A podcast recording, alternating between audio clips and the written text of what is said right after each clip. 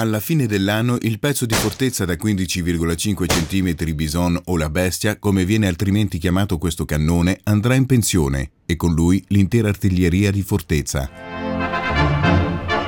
Retrospettiva Durante la Seconda Guerra Mondiale, il ridotto sviluppato sotto il comando del generale Henri Guison è il simbolo della Svizzera fortificata. Le fortificazioni di montagna con l'artiglieria pesante costituiscono il nucleo della capacità di resistenza della Svizzera.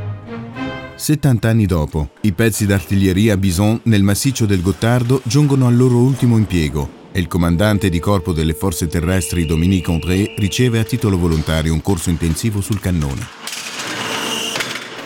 È stata veramente un'esperienza memorabile, grazie al cannoniere Frey, poiché in tal modo sono stato istruito alla funzione di C2 e devo dire che si trattava dell'ultimo pezzo d'artiglieria sul quale non ero ancora stato istruito. Ora ho assolto anche questa istruzione, sfortunatamente troppo tardi.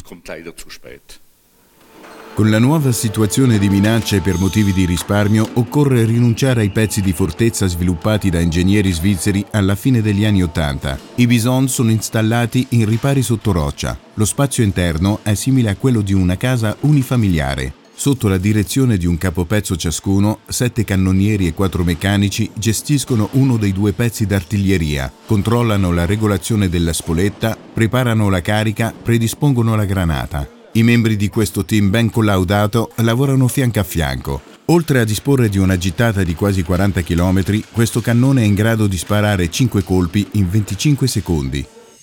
Insieme al Bison scompare anche il lanciamine gemello da 12 cm che vanta la stessa efficienza e portata, con una distanza di impiego pratica di circa 8 km e una cadenza di tiro di 20 colpi al minuto. Gli impianti e gli equipaggi appartengono al gruppo d'artiglieria di Fortezza 13 che ora viene sciolto.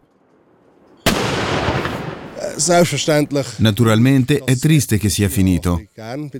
Sono tuttavia contento che abbiamo potuto dimostrare per l'ultima volta la precisione di quest'arma e che tutto abbia funzionato. Sono tutti rimasti impressionati dall'elevata efficienza dimostrata ed è stato bello poter sparare ancora una volta.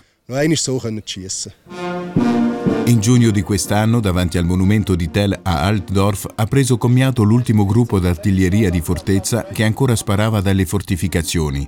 Una cesura nella storia dell'esercito svizzero che per decenni si è basato su queste fortificazioni dalle quali poteva fornire appoggio alle truppe impegnate sul terreno. Ora tutto ciò è entrato a far parte della storia.